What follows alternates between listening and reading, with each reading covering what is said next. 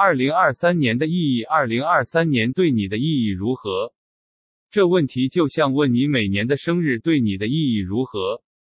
在这个宇宙中，你不是变好就是变糟，唯一不变的就是变，没有永远不变这回事。所以，真正的问题应该是二零二三年你是否觉得要变得更好？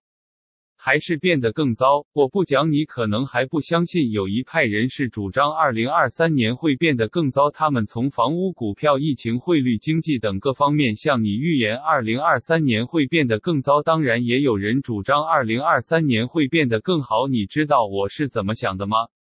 我才不管专家想什么，我总是想要变得更好。因为景气差时一样有人成功，景气好时一样有人失败。成败是看个人以及随机应变的能力，除非是天灾，否则成事在人。所以对我而言，每一年都一定会比前一年变得更好。那我所谓的变好是什么意思？